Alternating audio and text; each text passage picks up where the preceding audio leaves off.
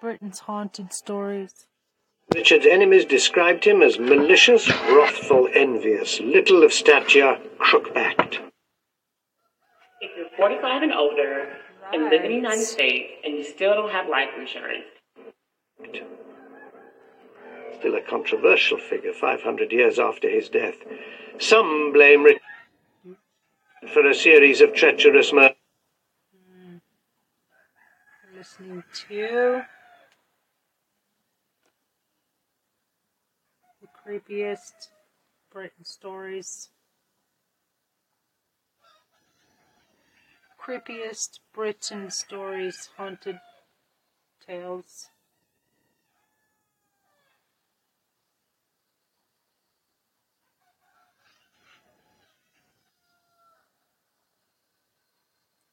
Okay, we're listening to some haunted stories about Britain. It's called The Creepiest Historic Hauntings in the British Isles, Historic Hauntings Absolute History Channel on YouTube. while others passionately defend him. What is known is that after the death of their father, King Edward IV, the two young princes were put under Richard's protection. Some say it was like assigning the ah. fox to guard the chicken.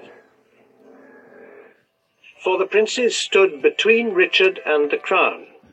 Richard had his nephews declared illegitimate and thus ineligible for the throne. He then confined them to the tower for their own safety, he said. For months they were seen playing on the battlements and in their room.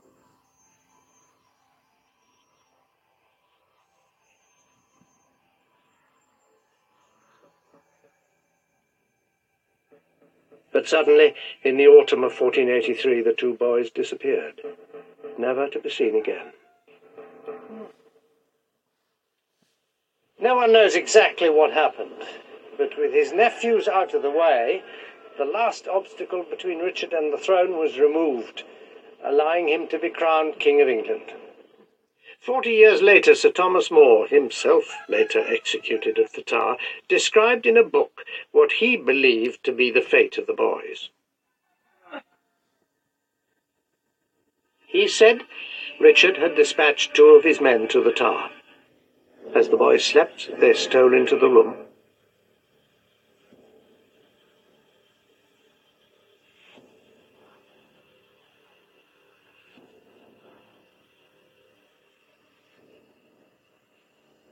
Then they smothered the two sleeping princes. More wrote, They gave up their souls unto the joys of heaven, leaving to the tormentors their bodies dead in the bed.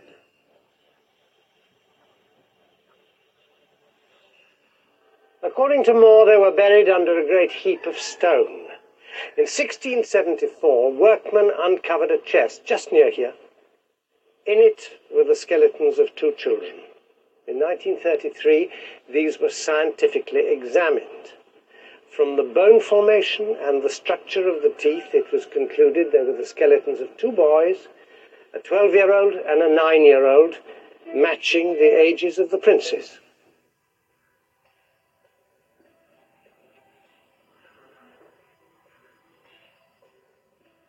As befitting a future King of England and his brother, the two small bodies were interred at Westminster Abbey.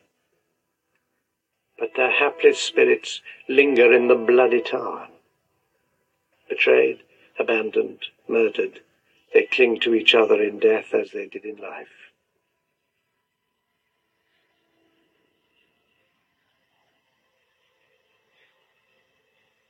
The ghosts of the two little princes are reminders of the ruthless history of Britain's early monarchy, and the spirit that appears in this area of the tower is connected to another king's murderous determination. These rooms are the home of a particularly gruesome apparition.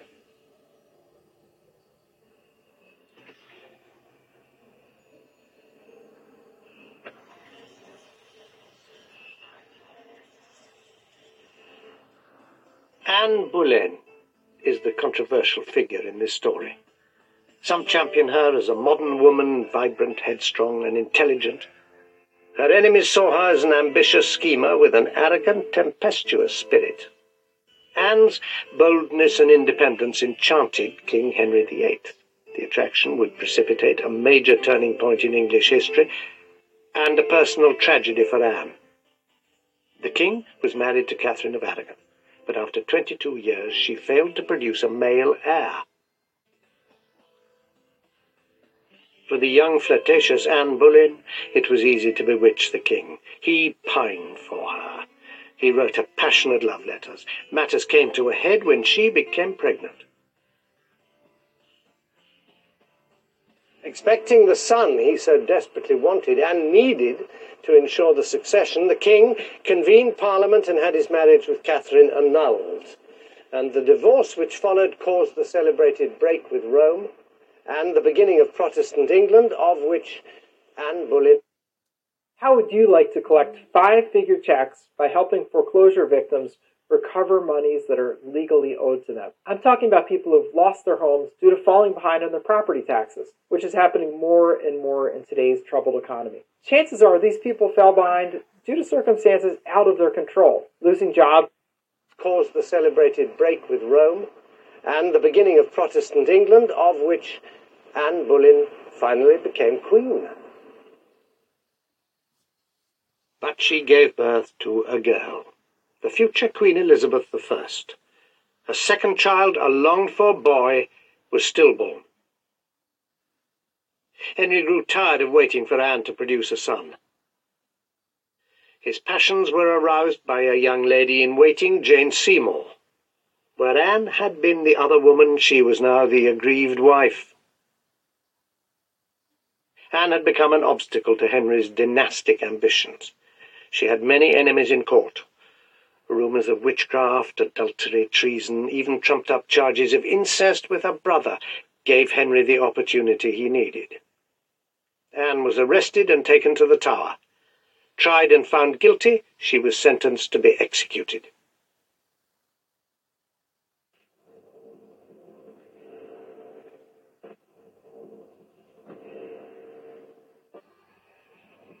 As she awaited death, Anne had violent mood swings. One moment she was laughing, the next crying.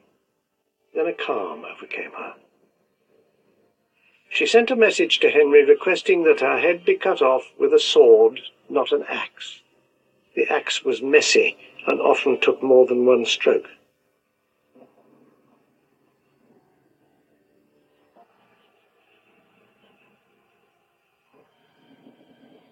The morning of May the 19th, 1536. A flock of scavenging ravens gathered to watch as Anne Boleyn was led into the courtyard of Tower Green. When the inevitable moment came, the executioner readied the sword behind her back. Anne looked forwards, and before she knew what was happening, eyewitnesses reported the executioner smote off her head at a stroke.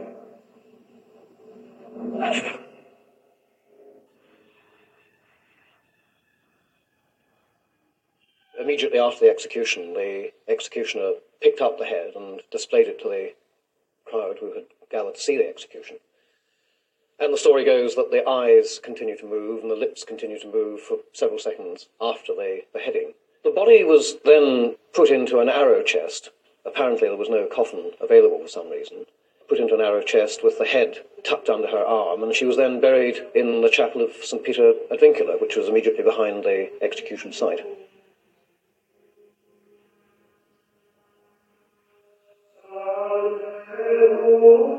Within 24 hours of Anne's burial, King Henry married his new wife.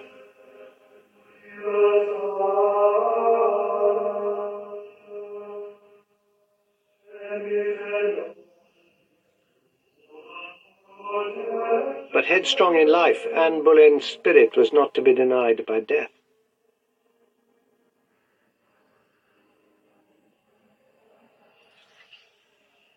An apparition has been sighted near where Anne spent her last days. In 1864, a Tower of London employee working there suddenly felt a cold mist around him. A woman's figure emerged.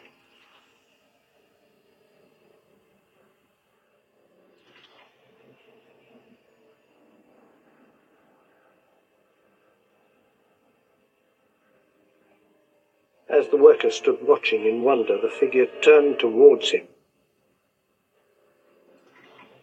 But where a face should have been, there was nothing.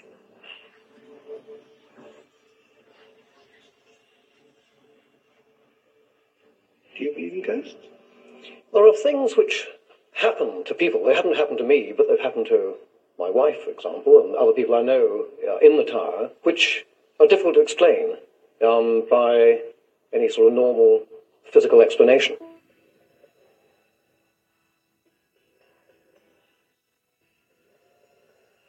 A frail apparition dwells in a parallel universe, trapped between reality and the beyond.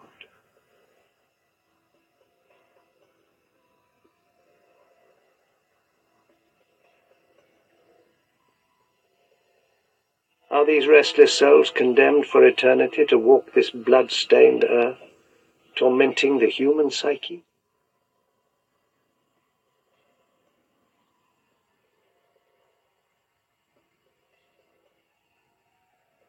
We've encountered some victims of England's long, harsh history. Perhaps we better leave this haunted tower before we too lose our heads. Have we persuaded you that the castle ghosts of England are real? I'm convinced that right now, somewhere, a ghost is preparing to make its nightly rounds, and another haunting will soon be underway.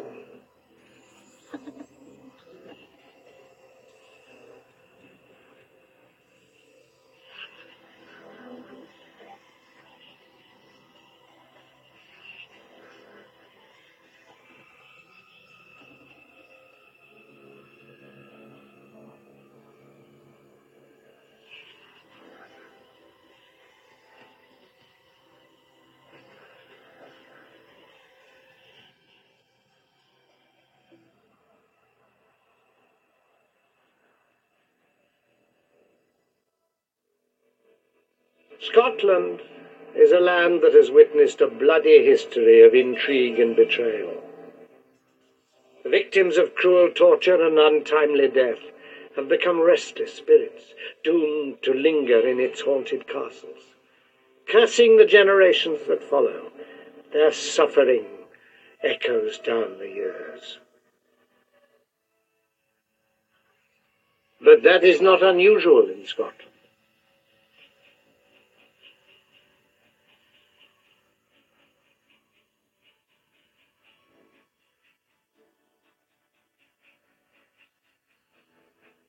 Scotland's past is as rich and dramatic as its landscape. Its great mountains and dark, secretive glens still echo with the battle cries of centuries ago.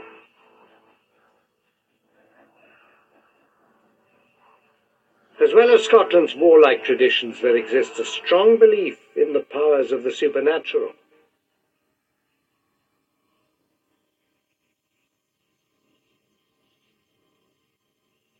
It is said that some Scots have the gift of foretelling the future, known as second sight. Each clan had a seer who was given to premonitions. But this gift of prophecy is more often a curse, for death and disaster constitute the commonest visions.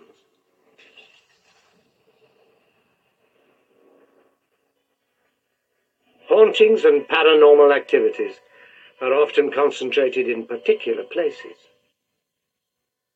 A wood, a silent lake, a holy site or buildings where gruesome events have taken place. All over Scotland, relics of an ancient past confound modern man with their strange images and sounds. Scotland's turbulent history seeps into the present day and creates powerful apparitions. And Scottish castles, where much of that history has been played out, are where a great many of these hauntings have been experienced. Their very stones echo with the struggles they have witnessed. It is in these strongholds that the ghosts of the victims linger on. Scottish castles were the sites of many bloody battles fought to preserve independence against the English. But within Scotland's own borders, thousands were slaughtered as a result of violent feuds between different Scottish clans.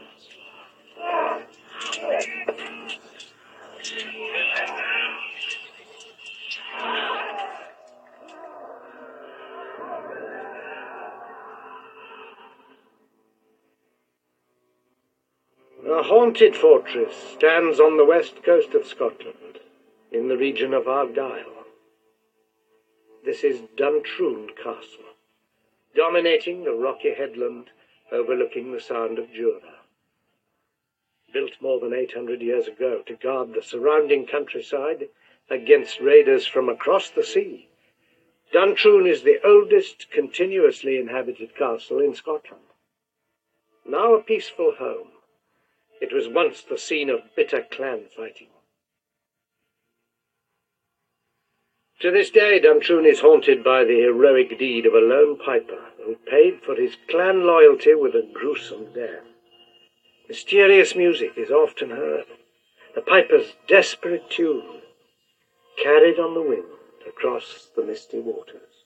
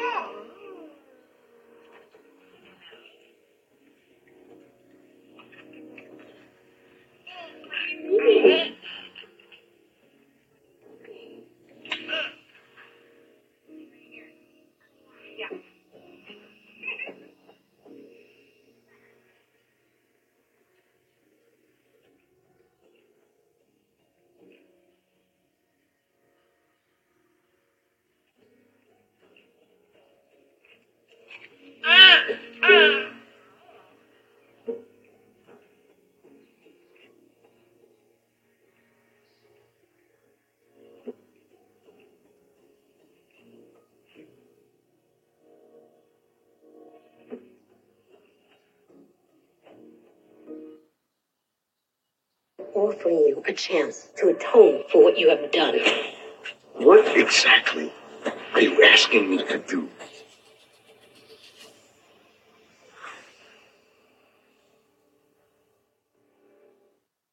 Played on the wind across the misty waters. The sound of Scottish pipes has haunted the castle for many years, summoning memories of Duntroon's brutal past.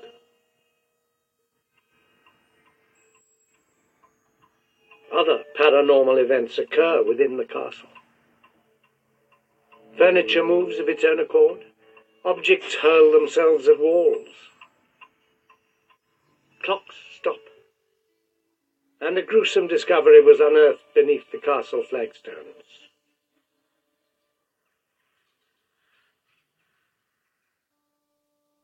Four hundred years ago, our sitting room was the approach to the main castle entrance. So anybody coming or going had to go through that room.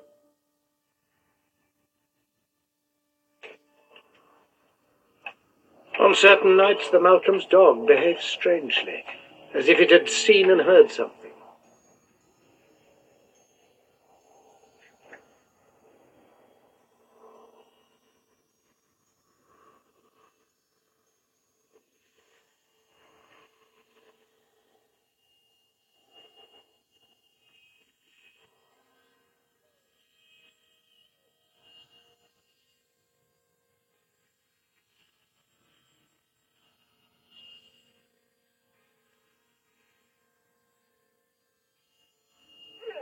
I wish I could see what it is the dog's seen or felt.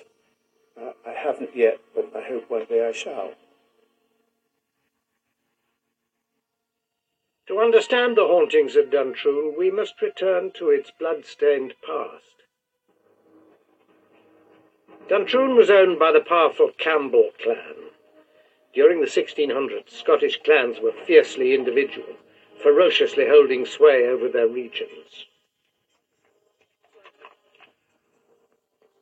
At that time, as a result of a civil war raging across Britain, the Scots were divided.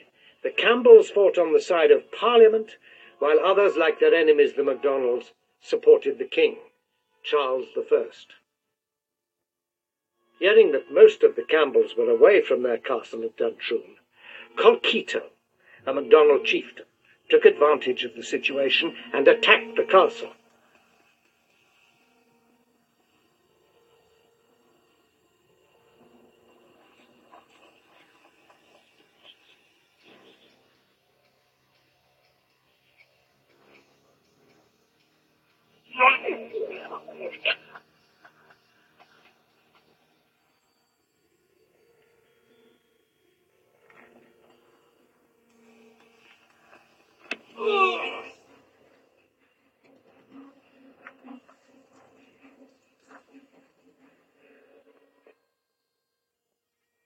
As soon as the MacDonalds had taken Duntroon, Colkitto sailed away to continue his campaign.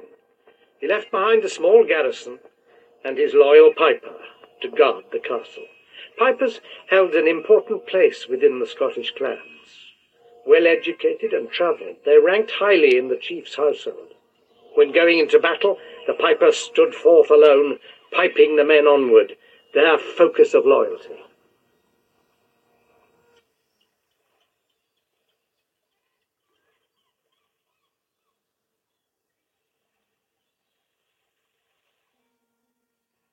The Campbell clan were determined to regain their castle from the MacDonalds.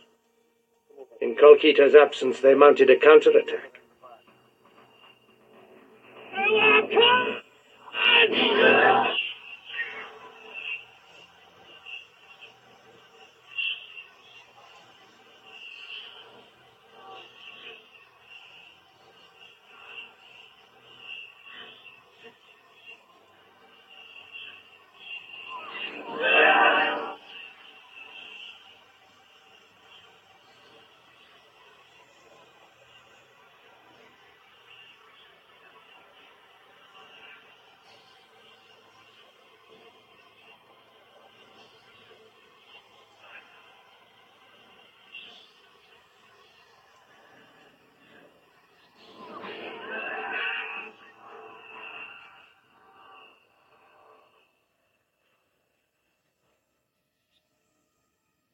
Eventually, the Campbell clan recaptured Duntroon.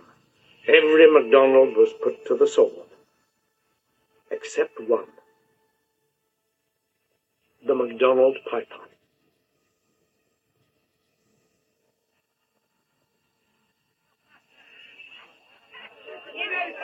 As privileged individuals, pipers were protected. Colkitto's piper was spared.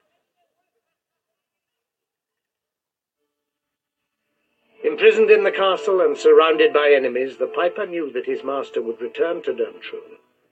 At any time, Colkitto's boat could appear across the waters, bringing him back and heralding the MacDonald clan's return to the castle and almost certain death.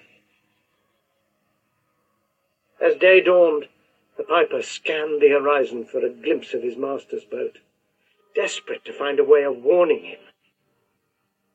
At last the piper saw a shape on the horizon and made out the MacDonald galley.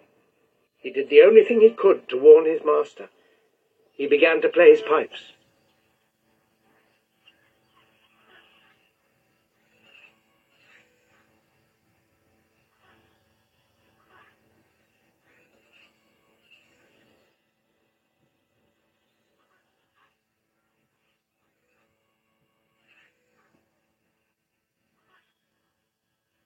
Across the waters, Colkitto heard the faint strains of the bagpipes.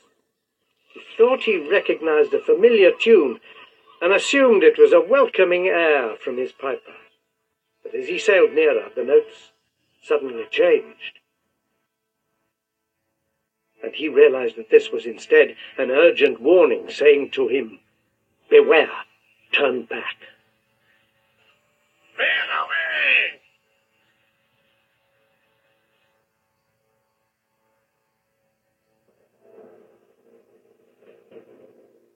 Colkitto turned his boat about, and the MacDonald sailed away to safety.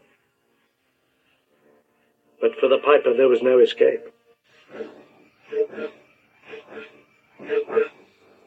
For the Campbells had realized the message in the tune. A punishment was found to fit the crime.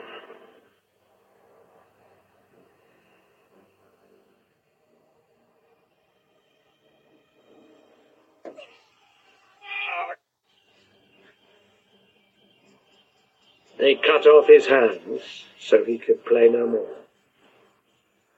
The piper bled to death from his wounds. Those who dismissed the story as a romantic myth were suddenly confronted with gruesome evidence. In about 1880, a chilling discovery was made beneath these flagstones.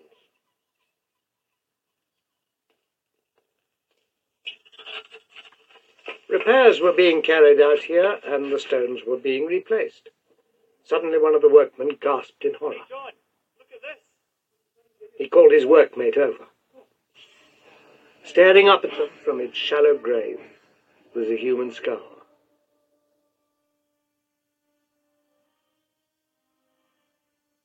When the surrounding slabs were lifted, a full skeleton was revealed.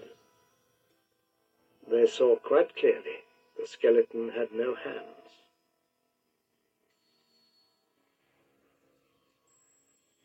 The workers and the castle lord stared in amazement. Surely the bones that lay before them were the mortal remains of the ghost that haunted the castle, the Piper of Duntroon.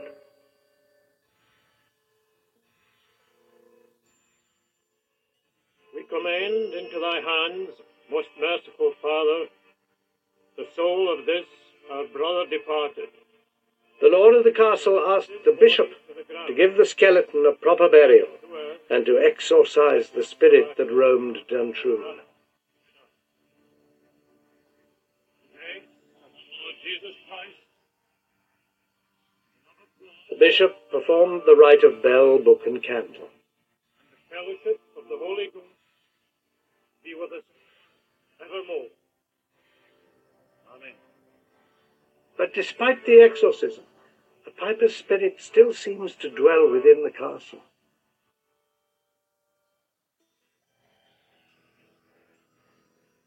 In spite of the disturbing events, objects being moved and broken, the Malcolm family learned to accept the ghostly presence.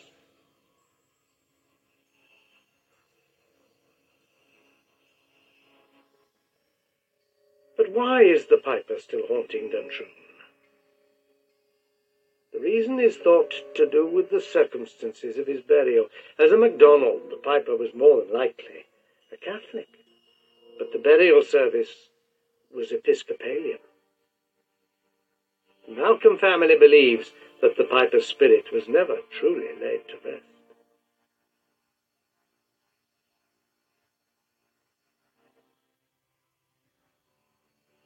A single standing stone marks the spot where the skeleton is said to have been buried. It is known as the Piper's Grave.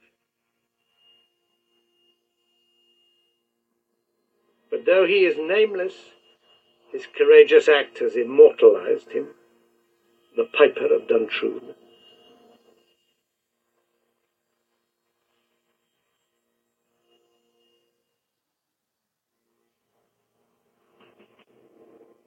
The lost soul the dogs seem to notice. The haunting pipe music.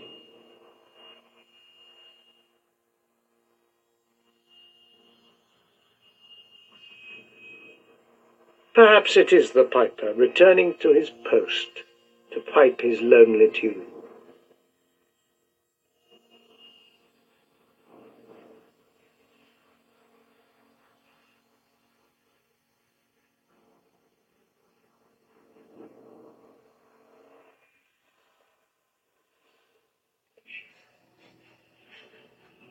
The Scottish castle has three fearsome paintings.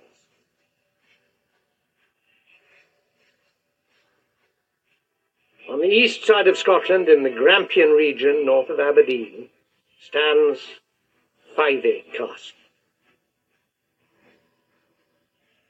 The great facade has been likened to a French chateau, with its five impressive towers, each one a monument to the successive families who have owned the castle. Long before Fyvie's oldest surviving tower was built around 1400, the land was a royal hunting forest. It was from here that King Robert the Bruce dispensed justice. But the castle's baronial exterior hides a ghostly history. Sometimes the very stones and mortar of a building become the focus of supernatural power. Inanimate objects retain influences from the past. This seems to be the case at Fyvie Castle. Fyvie is steeped in mystery and strange tales. It is a castle with a disturbed soul, blighted by three different hauntings. A hidden chamber which causes blindness or death to those who disturb it. A centuries old evil curse laid upon the castle, still felt by those who work there.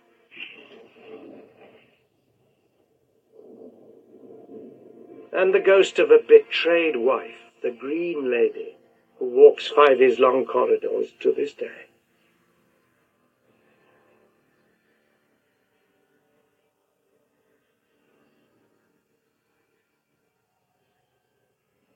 The castle's remarkable supernatural events are so evident that they have even convinced an unbeliever. The curator of arms and armour at Fyvie is Major John Peyton. One wet January afternoon, as the Major entered Fyvie's drawing room, he stepped aside to let somebody pass. But when he looked, no one was there. Only a strong rose perfume was left hanging in the air. Hello. What's been bothering you? The Major was urgently summoned to calm down a tourist who was in great distress. Looking in his mirror. The visitor described to the Major how she'd been looking around a bedroom when she saw something in the mirror that scared her half to death. Through a haze of shimmering green appeared the figure of a woman in a long, full dress, ropes of pearls around her neck.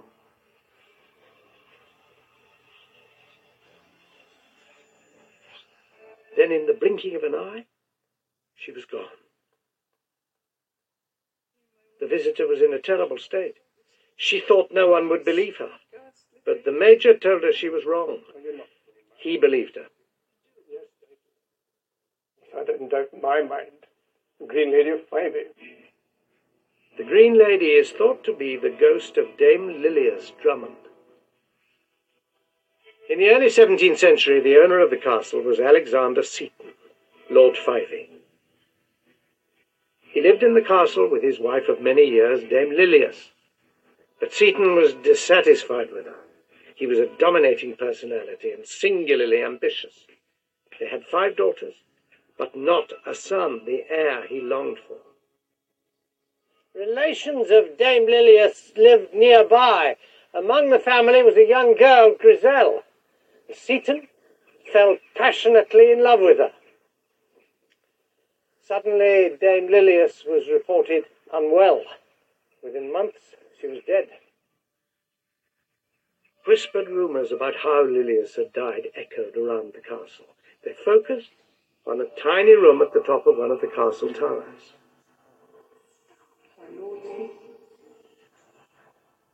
Seaton, they said, had locked his wife up in this room. Anyone who attempted to release her was thrown out of a nearby window.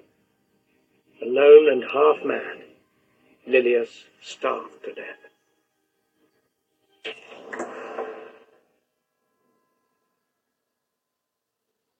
Only weeks after his wife's suspicious death, Seaton married the young Grizel. Because of his powerful position within the Scottish hierarchy, Seaton's actions were never questioned. Dame Lilias, however, would soon return to take her revenge on the new bride and groom.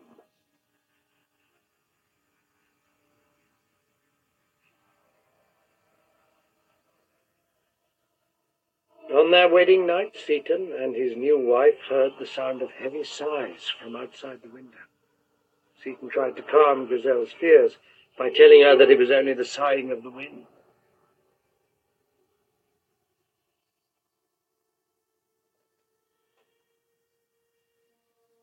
He opened the window and looked out, but the night was still, and he could see nothing in the darkness.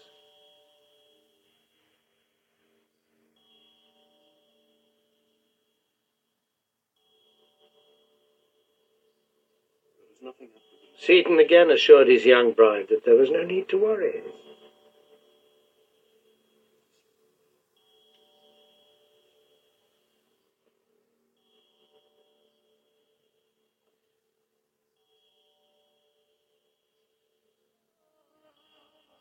But as the night wore on, the sounds coming from the window grew louder and more human, like the cries of a woman in great despair.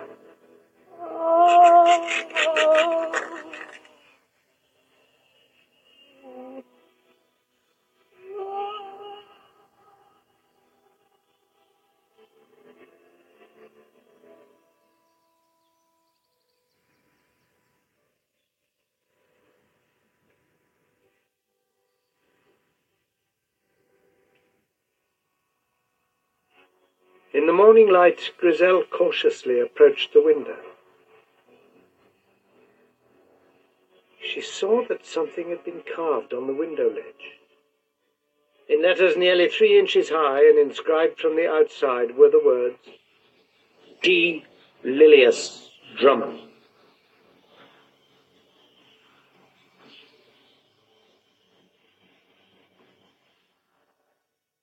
They remain here to this day. Dame Lilias had returned from the spirit world to exact her vengeance. The Green Lady is a startling apparition, but though her appearance is distressing, she rarely causes harm. Another supernatural energy found within the castle is deadlier. At the center of its mystery is a hidden room and an ancient lethal curse. Twice in Fyvie's history, the curse of the hidden room was invoked. The curse is quite specific death to the lord of the castle, or blindness to his wife, if anyone disturbs the chamber. In 1816, General William Gordon, the Lord of Fyvie, attempted to find the hidden room. The general failed to find easy access, and very soon after his attempt, he died. From that time, his wife, a four. I was down to talk to my doctor about Rybelsus. Ask your healthcare provider about Rybelsus today. From that time, his wife, a former domestic servant in the castle, was afflicted by a blindness with which she went to her grave.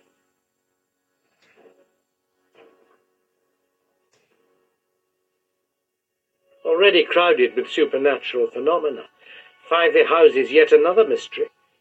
It is known as the Curse of the Weeping Stone. Its ominous presence hangs over the castle and can still be felt to this day.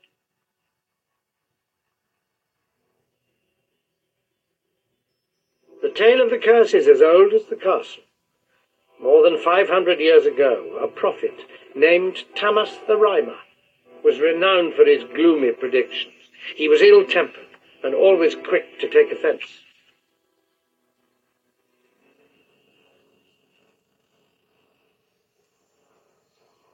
Thomas announced that he wished to visit Fyvie Castle. In anticipation of his arrival and to welcome him, the castle's great doors were opened and were kept open at all times. But the years passed, Thomas had not come. Still, the door stood open. Seven years and a day after he'd first announced his intention to visit the castle, Thomas arrived. But as he approached the entrance, a freak storm blew up. The door slammed in his face. Thomas viewed the incident as a personal insult, and in his anger he laid a curse upon the castle and its lands. The curse spoke of three stones taken from the boundary markers of the castle lands. Until all three stones were found and reunited, a hex would remain on Fyvie. Thomas's curse of the Weeping Stones decreed that the firstborn sons of the families that lived at Fyvie would never inherit the castle. The curse is so powerful that the one weeping stone that has been recovered still exerts its evil influence. Christopher Hartley came under the stone's spell when he was working on its conservation and display. He soon had reason to wish he'd never set eyes on it. While we were working at the castle, I spent quite a lot of time with the Weeping Stone, um, examining it and preparing it for show to the public. And it was strange that every time I seemed to be closely working with it, shortly after something terrible happened to me. The first time, having worked very closely with the stone, I twisted my ankle, and so did the surveyor, who had also seen it on the same occasion. The next time I sprained my knee very badly, and the third time when I put it into a showcase, I was rushed to hospital in the middle of the night with kidney stones. I don't like to look at the stone anymore or go too close to it at all. I try to avoid it if I can.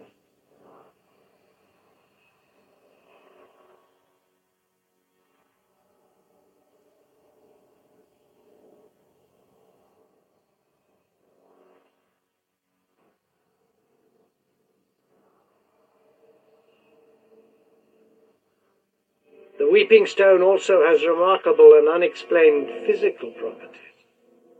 Although kept in dry conditions in a wooden bowl, the stone becomes wet and the bowl fills with moisture.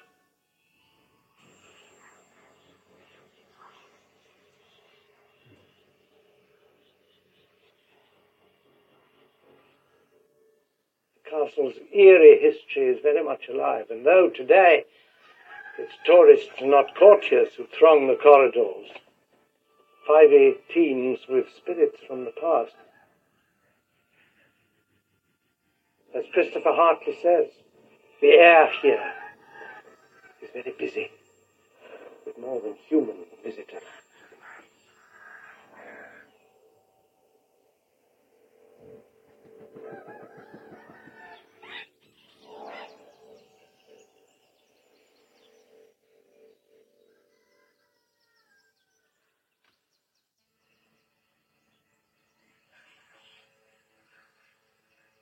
One great Scottish castle has a royal and haunting lineage. In the midst of the lush Angus landscape, at the centre of what was once a holy region, is Glamis Castle. It is without doubt the most haunted castle in Scotland.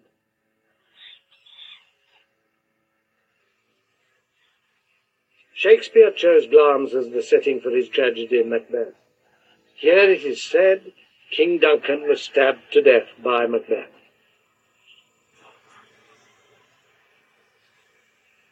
Glamis hath murdered sleep. Macbeth shall sleep no more. But the real lords of Glamis, the Lyon family, have a long and violent history as dramatic as any Shakespearean tragedy.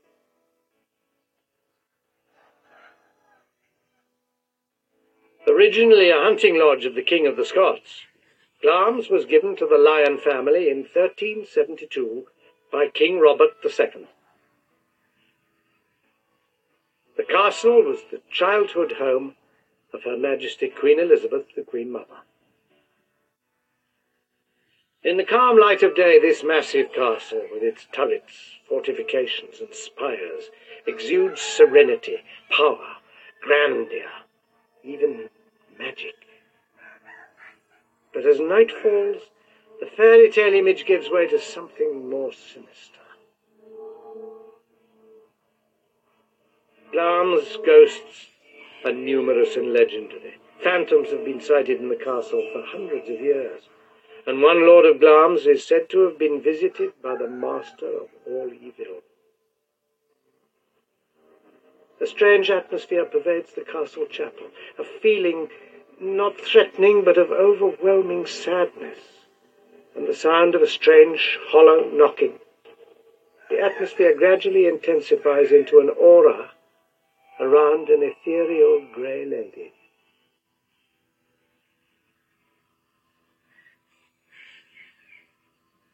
She kneels quietly at the altar, saying her prayers.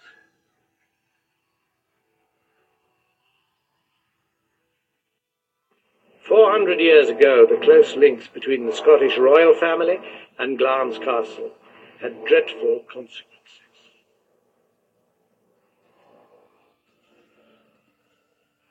The sixth Lord Glamis had married the beautiful and accomplished Janet Douglas, and they had a son, John. The family lived peacefully at Glamis until the Lord died in 1528, leaving his wife in a very vulnerable position. Janet belonged to the Douglas clan. Her brother was stepfather to the king, James V, who despised his tyrannical stepfather. His loathing grew into an obsession, and he carried out a ruthless vendetta against the Douglases. The innocent Janet became the focus of the king's hatred. Uh, As a widow, Lady Glamis no longer enjoyed the protection of marriage, and King James seized Glamis for the crown. Lady Glamis was accused of magic and sorcery, of witchcraft, and mixing deadly potions with which to poison the king. No one doubted that these charges were completely false, but she and her son were arrested and taken to Edinburgh Castle, where they were imprisoned in its dark, fearsome dungeons. To procure testimony of her alleged treachery, the king had to resort to torture. Lady Glamis's faithful servants and clansmen were stretched on the rack to extract false evidence against her. A 16 year old son, John, was forced to witness these horrors before he himself was brutally tortured.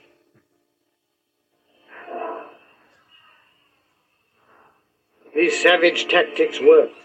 The king had his confession. God! God!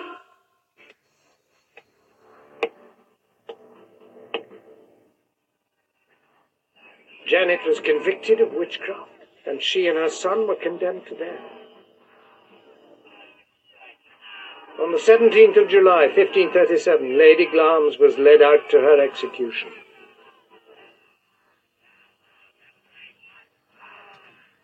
Almost blind because of her long incarceration in a dark dungeon, she was brought onto the Castle Hill of Edinburgh, where she was burnt alive.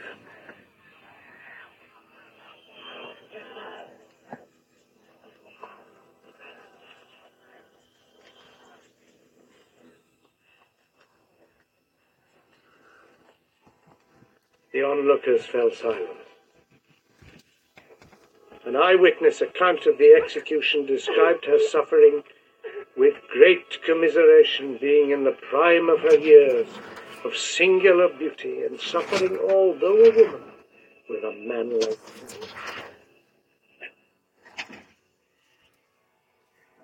Her innocence was never doubted.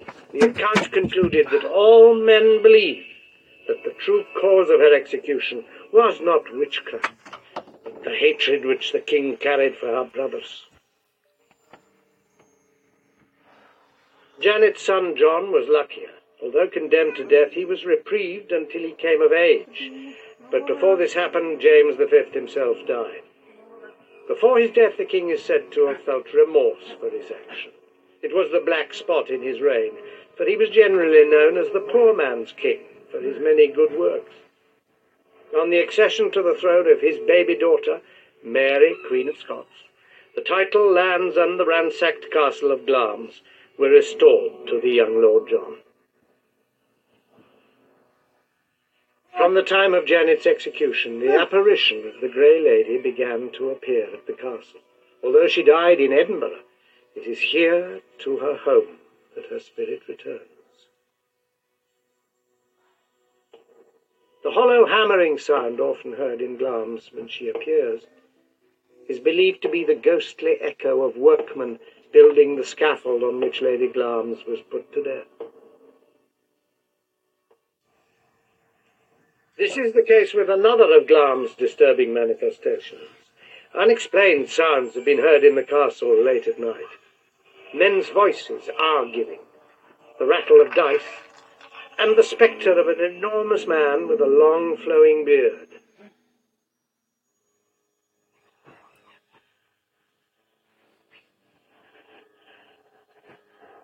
Many of these hauntings have focused on the bedroom known as the Blue Room. One account recorded in the 1870s described the event. A guest at the castle, the wife of the Archbishop of York, was staying in the Blue Room.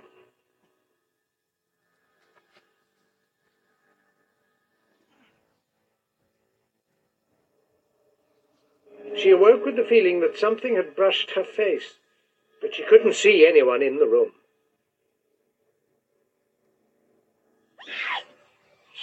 Suddenly a figure loomed over her, a figure with a long flowing beard and the face of a dead man.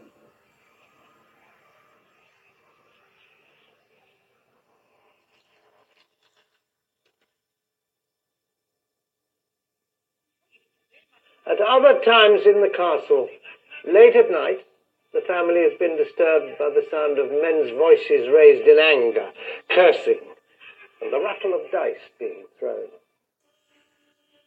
In 1454, Patrick, the first Lord Glamis, was said to have played host to an evil visitor at the castle.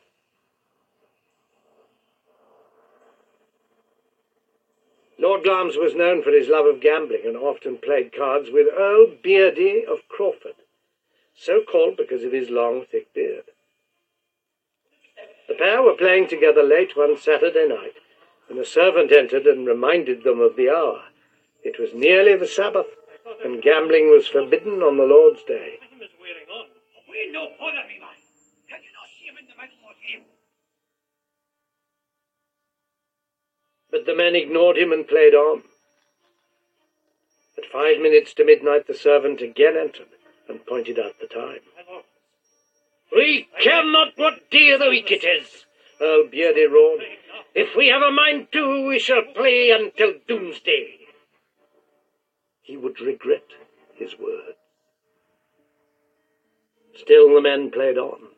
Then, on the stroke of midnight, the door opened.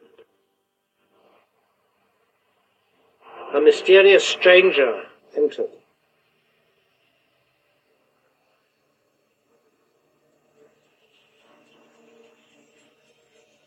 He proposed to join them in a game.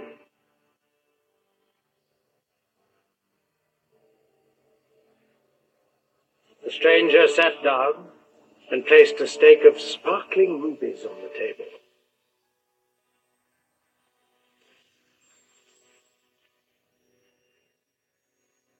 The three men started to play.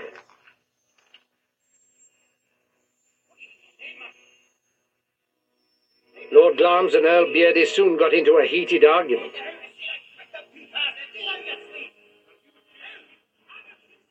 The stranger looked on.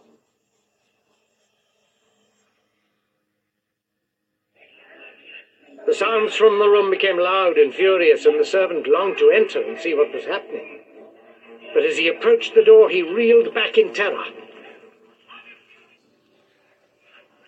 The two gambling men were enveloped in flames.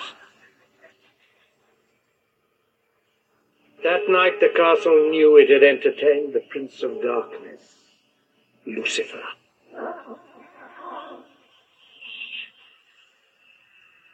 Two men were condemned by the devil to play until doomsday. The price for gambling on the Sabbath.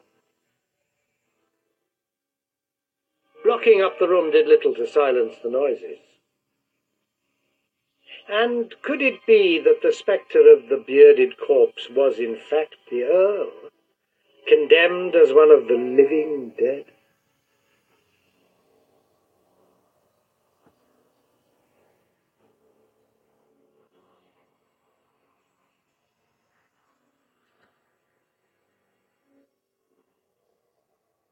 In Scotland, the dark and rugged beauty of the landscape reminds us of the country's vivid history.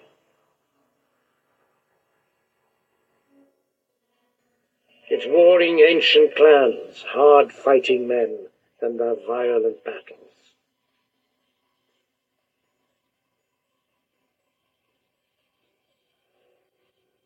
Bloody revenge and cruel deeds that echoed on the centuries.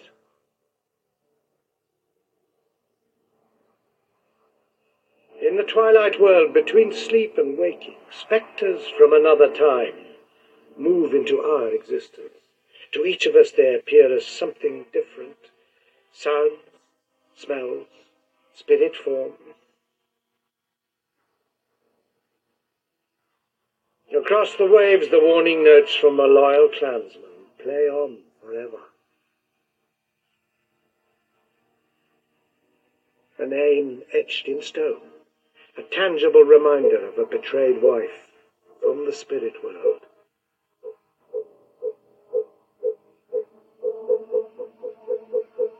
Rising through the smoke and flames, an innocent, wronged soul returns home. Two men, prisoners in an endless game, are fated to play on until.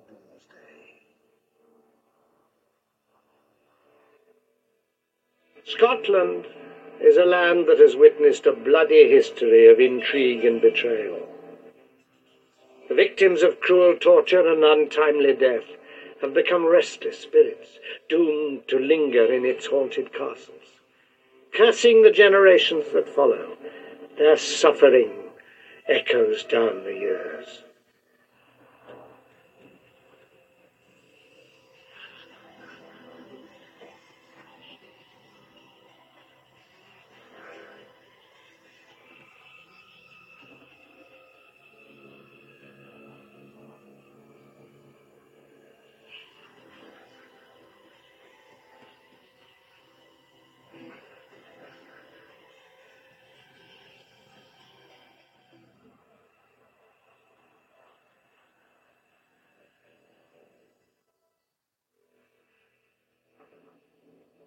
Deep in Wales's long memory is a history of violence and bloody curses, where the deeds of noblemen and warrior princes come back to haunt the living world.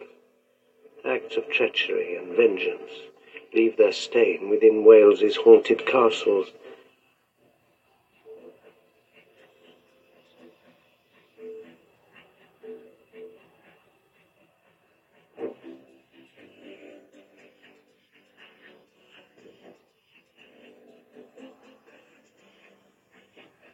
Wales is a land of ever changing scenery.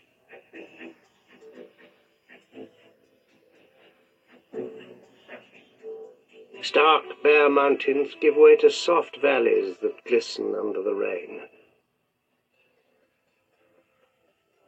Water is everywhere in this rainy country.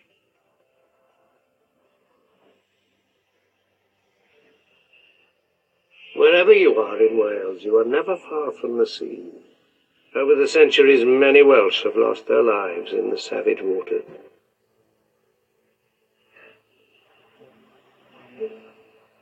Each breaking wave is said to be the spirit of some poor drowned soul come back to haunt the living.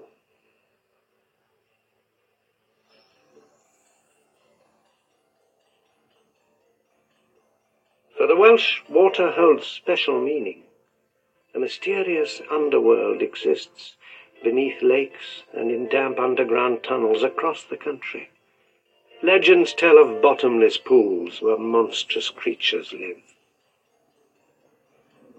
They bewitch passing travellers, drawing them to their death. Fierce and powerful creatures dwell in this dark, wet world. The symbol of Wales is the red dragon, called Y Ddraig Goch. These winged dragons are said to have the feathers of a peacock's tail with all the colours of the rainbow. Even in death, dragons are dangerous, as their venomous teeth can kill anyone who touches them. Wales has a turbulent history. Castles and great houses testify to lives of murder, betrayal, lust, and vengeance. In the southwest,